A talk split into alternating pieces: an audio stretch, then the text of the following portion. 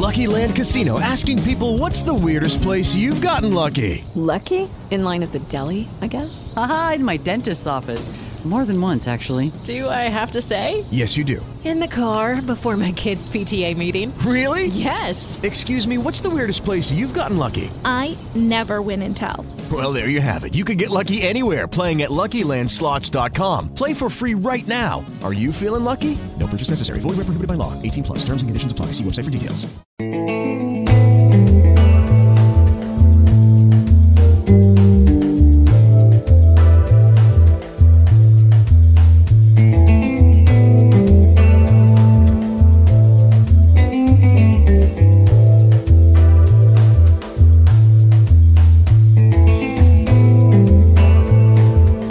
Friends, and welcome to the World Transformed. This program is your guide to an astounding future that lies ahead, one that will be here sooner than you think, and one that you have an important role to play in bringing about. At the World Transformed, we want to introduce you to what may be the greatest transformation of them all. The one that begins with considering and acting on the almost limitless possibilities that lie before us, and that ends somewhere beyond the reach of the human imagination. So, when does this amazing future begin? Well, today is the day. My name is Phil Bowermaster, and with me in the virtual studio is my co-author, co-futurist, and co-host, Stephen Gordon. Hello, Stephen. Hey, Phil. How are you? Well, I am super fantastic. Happy Friday. How are you, my friend? Man, I am doing great. We've had a fun week, have we not? Oh yeah, we've been have, we've we been doing our job. We talked, you know, a nice variety of topics this week. Talked about how animals are showing us how to live forever on Monday. On Wednesday, it was just kind of a grab bag of amazing developments. And tonight, we talk about uh, what may be my favorite emerging topic, and that is this hard problem of reality. And I've called this show Reality and Now the Bad News. Although these aren't necessarily all bad. This first story, I think, has a cool side. Reddit users outperform Disney with AI-generated Princess Leia. So you're familiar, I'm sure, Phil. Uh, you got kids. Uh, you took your kids to see uh, Rogue One, the Star Wars, Star Wars story, Rogue One. Well, I've seen and it. uh, anyway. Yes. Yeah. Okay. At the end of that movie, they tie it into A New Hope because you see Princess Leia heading off with the plans in the ship that you see at the Sorry, spoilers, beginning of A everyone. Spoilers. Spoilers. Yeah. I, I'm my, I figure that every uh, you know the fanboys. But, but you know what? Hey, hey, the plot of Rogue One is trying to steal the plans, guys. If you've seen A New Hope, you know they have the plans. Okay, so right. So it's more in the journey than Yeah, in exactly. the uh, outcome. It's it's a little bit like uh, going to the movie Titanic and being upset that uh, you knew in advance what what was going to happen. That's right. So you see Princess Leia at the end, and uh, there was, I think, a fair amount of criticism about how Princess Leia looked at the end of that movie. She didn't come across. It was obviously a CG trick to Yes. put uh, to have a young Carrie Fisher in the Princess Leia role at the very end. What they did, I- and I, I talked with my son Matthew, who's very into these things. Mhm. So How did they do that, and how did this new Reddit user do his thing to make something that was comparable? Of completely different methods. Matthew pointed out that what they did in Rogue One was they had a a young actress who served as the stand-in, uh, Right. dressed her up as Princess Leia and everything, and uh, then they modeled on top of her face Carrie Fisher's face, and they built a 3D model of Carrie Fisher's face, and they did it basically brute forced it. Right. What what this Reddit user did, it spent about 20 minutes with a neural net, and basically with a bunch of different images of Carrie Fisher from different angles. The neural algorithm built a, a model of what Carrie Fisher would look like, and put up a very comparable image of what Carrie Fisher would have looked like in that movie uh, when she says it represents hope or whatever when when she says her one line. So the question is, a lot of people are saying, well, the Reddit user did better. No, I don't think so. I, I think that what we saw in Rogue One, even though it was bad, it was better than what the Reddit user did. But let's give him credit. The Reddit, Reddit user did something that was comparable in 20 minutes. You know. Uh, using freeware, okay? Yeah, on one freeware. computer, not with a team of Yeah. people working for weeks. yeah, on it, in his right? house, he could have been in his basement in pajamas, right? And of course, it would be a better than average computer. In order to do this properly, you have to have like a high-end NVIDIA video card, things like that. But yeah, it's free software. It took 20 minutes and did. Yeah, I think that- I think whether whether he did a better job or not is really beside the point. The point is it's almost the same.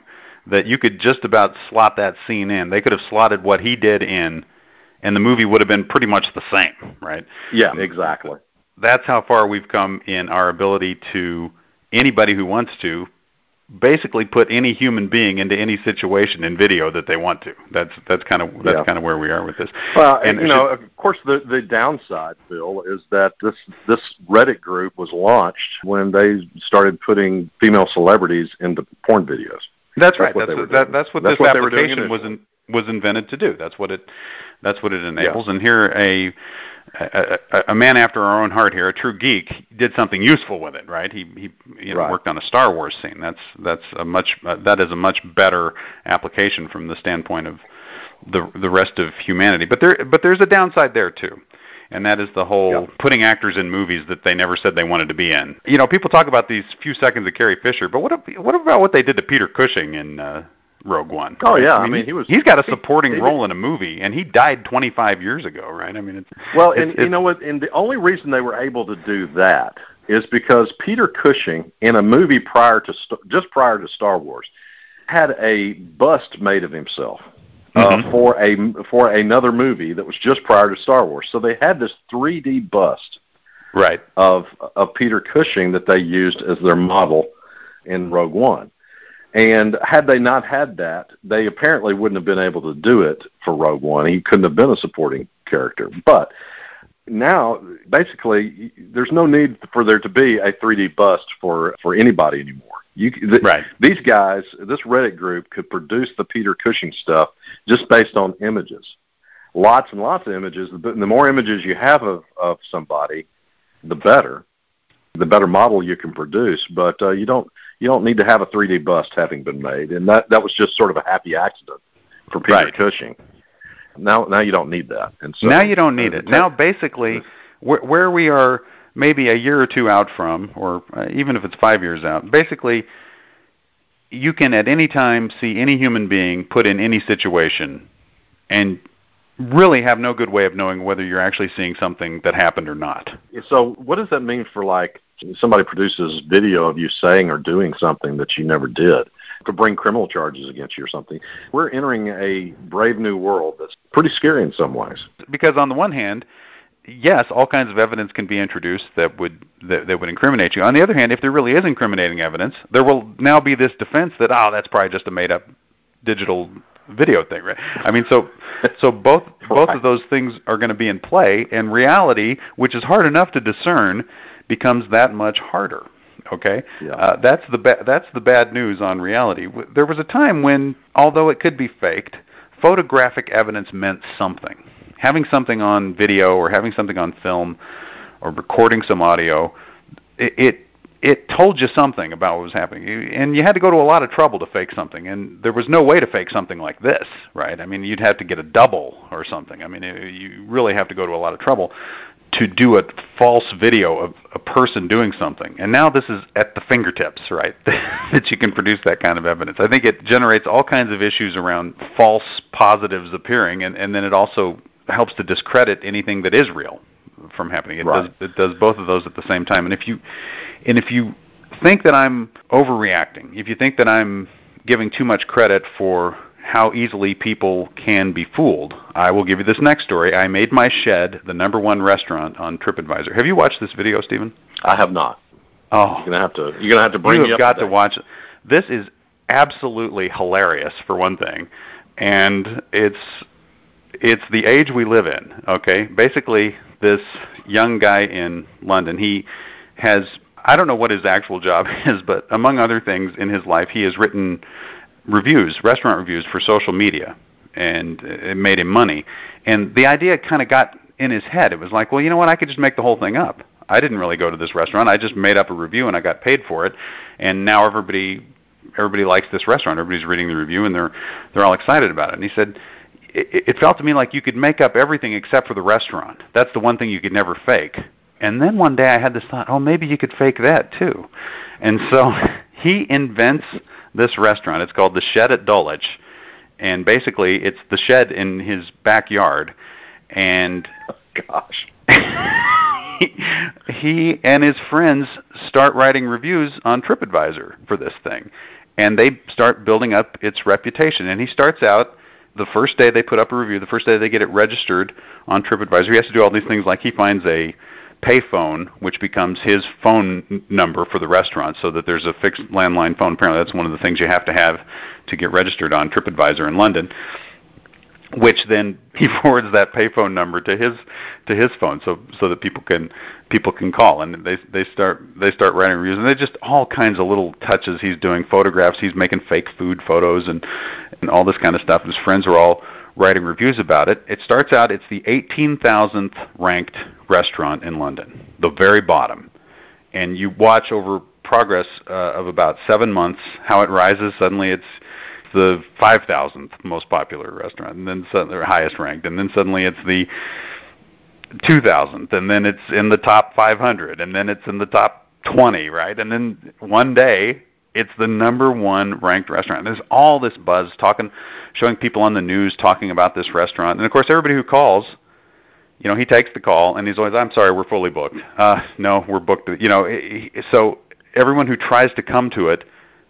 I wonder if right? anybody actually shows up at his, at his shed because I mean, well, you know what he gives. He has to have a I, address, I'm not right? sure how he works that, but he doesn't. He manages not to give an address. It's an appointment only restaurant and somehow he he manages to avoid that. And it's unclear to me how he does it.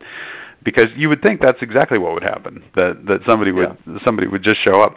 So finally not to spoil the whole video but before going public and saying hey this was this was all a joke he decides to have one night where they they open the restaurant right? And he actually has people come to his backyard and eat in his backyard. And six people come. He he does he does a thing where he says it's press night or something like that, so he doesn't charge anyone any money because that would be fraud, right? As if this right, whole thing right. wasn't. But but but the, but the video ends with him observing that out of the six parties there, four of them tried to rebook. Okay, so that's and, hilarious. And that is. They're hilarious. eating like canned soup in his backyard. Okay. that is so funny. Uh, I love it. I am going to have to watch this video. This is yeah, awesome. you, you you need to watch that because that the analogy is the emperor's new clothes, right? That well, this this appeal has to appeal to uh, the marketer in you, Bill. Um, absolutely, and, it uh, does. Yeah, I, I mean, well, I, and, and also it scares this. me. Yeah, Yeah. At well, the same I, I time. can tell you this: that it made a huge difference in our own business when we hired somebody that part of what they do for us is they're out on the internet and monitoring reputation and and trying to bolster reputation, things like that. It's remarkable, and every business has to do that now. So if it even works for a fake business, real businesses are really trying to do a good job. They have to watch for it too, and have to have to participate in this game as well. You know, well, so, the thing is, if, if he had actually been building it and had launched a real restaurant that night that he did that press night, he'd have like one of the most successful restaurants in London right now. And and it, it comes down to if you're if you're selling the best food and the best ambiance in London and you have no social media reputation, you're going to go out of business, right? Right. But now, in this if- world, you will. Yeah. I- I- yeah, if you've got the top rating and no restaurant at all, it's very interesting and very telling of the age we live in. Don't be so sure you know what's real. Because I'm telling you, that law firm you're reading all these great things about in Shreveport, Louisiana, uh, I just, I don't know. they're awesome. I'm telling you. Yeah. Be careful what you read, folks. That's that's Oh, all I'm gosh. saying. It has a more sinister side too. This is this next story. British. Uh, both these stories come from the UK. Interestingly, British 15-year-old gained access to intelligence operations in Afghanistan and Iran by pretending to be the head of the CIA. Now, this seems like more standard identity theft, hacking kind of a story.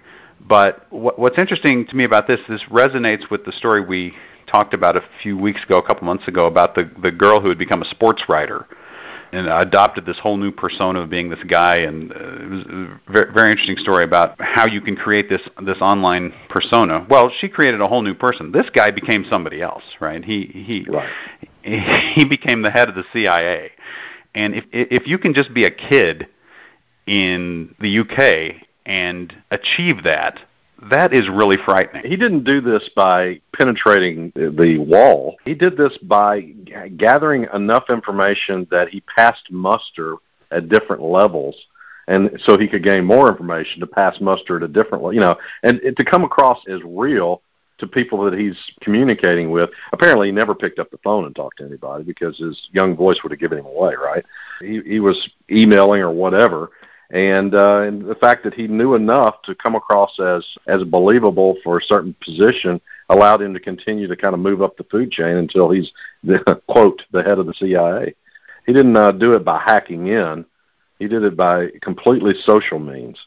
Yeah, And, uh, social so engineering. You, you got to train your you got to train your people. In other words, Right. Whether you're the CIA or or a private enterprise or whatever, you have to train your people to watch for things like that. Yeah, the phrase he used is social engineering, and it's this Right. Uh, exactly what you said. This leveraging of a little bit of information to get a little more, and then using that to get a little more, and kind of moving your way up who you are credible with. And if you look, if you swing it back to the TripAdvisor story, the, making your you know your backyard, making your shed in your backyard the number one restaurant on TripAdvisor, same kind of thing. There's social engineering going on there, where you're building this reputation incrementally over time and achieving this. In, in the one case, kind of entertaining and it teaches us a lesson. In the other case, just downright scary, right? If you can, if, if you can make yourself the head of the CIA. I mean, obviously, once you've established that identity, your, your ability to manipulate events in the real world is there's some really frightening potential there. My thought is that CIA ne- needs to recruit this guy now. Yeah, well, exactly, they do. Yeah. Yeah. Uh, Uh, well, and typically they do. Uh, Right? As somebody uh, uh, somebody pulls something like this off, they say, "Well, we we got an awful lot to learn about that." But you get to go to Juvie Hall for a little while, but we're gonna we're gonna recruit you straight out of Juvie Hall to uh, to work for us. Yeah, because I think social engineering is probably one of the tactics that the CIA is. Oh yeah, itself. they got they've got to use that tactic. That's part of what they do. So obviously this kid is pretty good at it. Okay, so the the last story before we geek out tonight, uh, Phil, is mag- is about magic mushrooms. So, yeah, he- here you go. Okay, so so we we know that we're being we're being tricked by video images and we're we're being social engineered left and right. But deep down, at least we know what we think and how we feel is for real. And this is this is just a great story. Magic mushrooms may alter how you feel about nature and politics. Basically, they're, they're talking about how patients who have received magic mushroom treatment for depression, they're feeling more connected with nature, and they experience this shift away from authoritarian political views. Okay, a, cou- a couple couple things about that. Just going into it, right off the bat, I'm going to say this is this is the kind of research where they find exactly what they're looking for sometimes, potentially. yeah, yeah, yeah. You know that that whoever whoever thought this up was, I think, inclined to believe that this effect would happen. Okay, so grain of salt there, and also I'm guessing that anyone who has participated in you know research where they're receiving magic mushrooms for depression, anyone who agreed to that course of treatment was not all that big into authoritarian political views to begin with. To begin with, exactly. you know, let's just I'm gonna- call it a gonna go out hunch. a and, and Yeah, with but-. I, I know so- it so- helps when uh, we don't completely agree all the time, and we can we can we can banner off of each other. But you know, I I gotta I gotta join you in that. That's probably yeah. uh, So so huge, you know, huge grain of salt there. And and the, and the third big grain of salt everyone's going to take is well, I'm not taking magic mushrooms, so I have nothing to worry about here. But but if you read the story, what it all comes down to is we can be manipulated not only by the images we see and by the social structures that that we encounter and by people communicating with us and messing with us.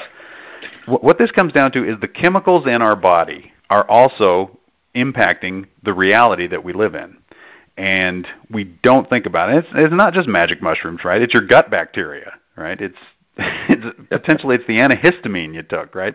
That However, it- you experience reality, you know. I yeah, mean, it's it's the that- fiber that- you're getting in your you diet that Yeah. there that, that ultimately so much of what goes on in your body is this chemical reaction, and so you think you're processing the world around you and you're coming to rational conclusions about things, and it turns out well maybe, but but maybe if you cut sugar out of your diet, you would actually look at this stuff very differently, right? There, You would have made there- a different decision here. Yeah. yeah, there there Yeah, are I- I- chemical chemical drivers to a lot of this stuff, and and I think that's the part that that we don't like to. I mean, it's interesting to see it happening in other people, but we don't like to think it's something that goes on with us. And I think you know what? It's something that goes on with all of us. that's this uh, reminds me of the uh, the study that was done recently regarding hallucinogens, and that's what a magic mushroom is. It's a type of hallucinogenic drug. Okay. Yep. The use of LSD for end of life patients, pe- people that have terminal illness, they found that uh, the fear of death is uh, greatly alleviated by one session with LSD. Right. And uh, right. They, some, they come to this new about, kind of spiritual view of their of their yeah, life. Yeah, right? it gives you some sort of spiritual experience where you feel at one with the universe or whatever, and and you feel like, well, you know, I are the universe, uh, which you know it's not so separate anymore. Uh, will continue uh, after my death, and so it uh, it alleviates fear. But you know, it's we also have anecdotal evidence uh, that uh, it's very important for particular individuals like Steve Jobs. Right. Steve Jobs often spoke about how it changed his worldview, uh, having having taken LSD um, as, a college kid. On a couple of occasions, he asked, college kids, uh, "Any of you guys drop acid?" And he would be genuinely disappointed when no one raised their hand. You know, uh, sure. But Kids anyway, these days, geez, yeah. yeah, kids these days they're not dropping acid like they did in my day. Yeah, obviously uh, there's something about hallucinogens. You know, you may have not gone anywhere and done anything. You just sat there while you were tripping. But something about what happens to you then is a formative experience, for better or worse. I'm, I'm not surprised by this, but I, I believe also with you, Phil, that uh, the, the whoever did the study probably had some preconceived uh, ideas, and yeah, probably their if, idea of what authoritative uh, authoritarian was. Probably only one political party is capable of being authoritarian in the, in the opinion of these researchers. I'm just guessing. Yeah, whatever their biases, I Yeah, feel like there's probably there's probably something real here. And what's real here is that our view of reality has a chemical basis in addition to everything else. You know, it's not just Yeah. chemicals, uh, but there's there's chemistry going on there. So, so even if you think you're being real careful about what videos you watch and you're not being manipulated on social media and all the rest of it, chemistry Yeah. itself It- can make a can make a huge difference in how you see reality. So this is True. You know, this is an ongoing discussion we're having about reality. I, I feel like we're, we're we're sort of entering a, an age of post reality or flexible or variable reality or something like that. And we're only becoming aware of it. Technologies are enabling us to experience reality differently with augmented reality and and, and virtual reality. So I, I think it's it's an important subject to keep to keep checking in on. And and I did this one as the bad news just because these were the stories that popped up. Right, these were the stories that that all had to do one way or another with people kind of being tricked or fooled, or otherwise against maybe their will having their reality altered for them. And I think that's that's the point about the bad news about reality, and it's something that we're going to have to keep tracking. We're going to have to keep a close eye on. And uh, this is, I guess, you know, Stephen, if if you look at, we, we talked a couple weeks ago about how most of our shows are just us saying, "See, we were right about this. See, we were right about this." This is the one kind of future thing that I won't say it's original to this show, but it's something that we have distinctly been talking about and thinking about. And I think it's probably something. This will be the one we'll be doing I "Told You So"s about five years from now, right? When uh, when when we when we see additional headlines showing that that people are really experiencing reality in a in a completely different way. So there, I laid a marker down, and we can say, remember Phil back in 2018 said we were going to be seeing more of this kind of stuff. So there it is. And on that not too happy note, why don't we geek out a little bit? Let's geek out just a little bit. So, I'm going to give uh, minor spoilers, very minor spoilers for the novel Origin. This is a new Dan Brown novel. You, you may recall uh, what what's the novel he's most The he's Da most Vinci Code, for? right? Yeah. Da Vinci Code. That's right. Yeah. The character in Da, in da Vinci Code has had a lot of adventures, and uh, he's back again in Origin. And uh, so, minor spoiler here. If you don't want to, you don't want a uh, even the even a mild spoiler. Uh, you might want to move on from this discussion. But here it is. There is a character in this novel that is a completely AI character. So initially, in the opening chapters of of the book, our main character and and we as reader are not uh, uh, really aware of it, and it's revealed real quick. So that's why I'm saying this is a mild spoiler. It's Right. revealed rather quickly that this person that's talking in into uh, the ear of our protagonist. He's named Winston, and that's actually an acronym, and he is um, a completely realized character, which is what I found interesting and and compelling. He's not Siri on steroids. He is something. He is a person, as it would seem. uh, as written by our author here. So here's the thing: this could either be a a praise for Dan Brown that he got it so right that that our AI personal assistants will be as as as fully realized as any human companion. He gets it early in this novel, right? It could that could be praise, or it could be, or that could be a criticism that he's anthropomorphizing these systems that'll never be this way, or at least won't be for for the foreseeable future. And uh, what do you think, Phil? Do you, do we get you know a fully realized person that helps us? And keeping in mind, this is this is the personal assistant of let's say I don't know uh, Bill Gates, or this is the right, this is the right. uh, this is the state of the art in the world. This is the the best personal assistant in the world. Do we? Well, see, this is the perfect geek out for this show, okay? Because Yeah, what I believe yeah. we get is we get the experience of a fully realized person fairly soon. whether or not there's a fully realized person. Yeah, w- without necessarily there being a fully realized person there. The reality of a fully realized person, I don't know. I don't know when that happens.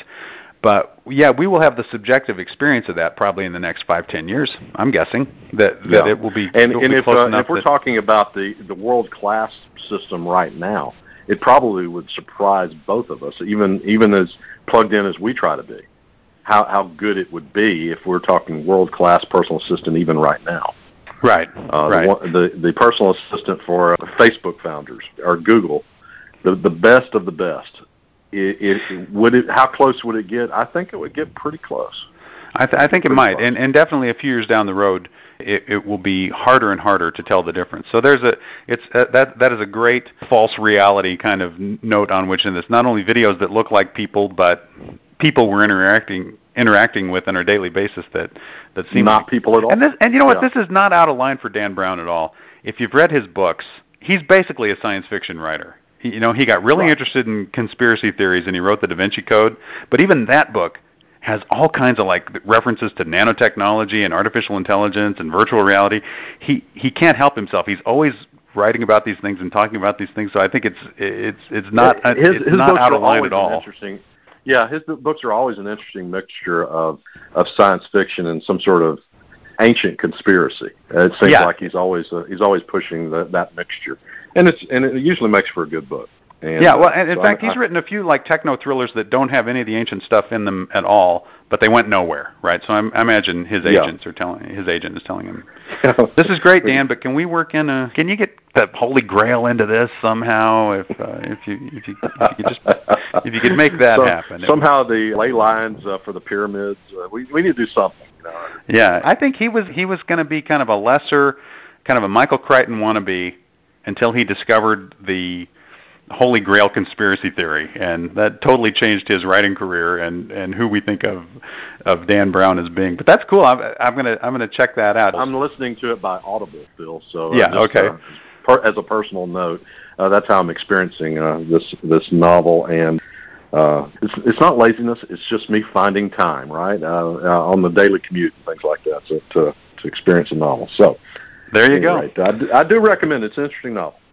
All right, we'll check we'll check that out, and we'll keep our eyes open for what may not be as real an, an experience as we think we're having. That's my takeaway from today's show. Reality. The bad news is you just don't know what's real. But one thing that is real is we're going to be back next week with three brand new shows. We look forward to being with you all then. And until next time, live to see it.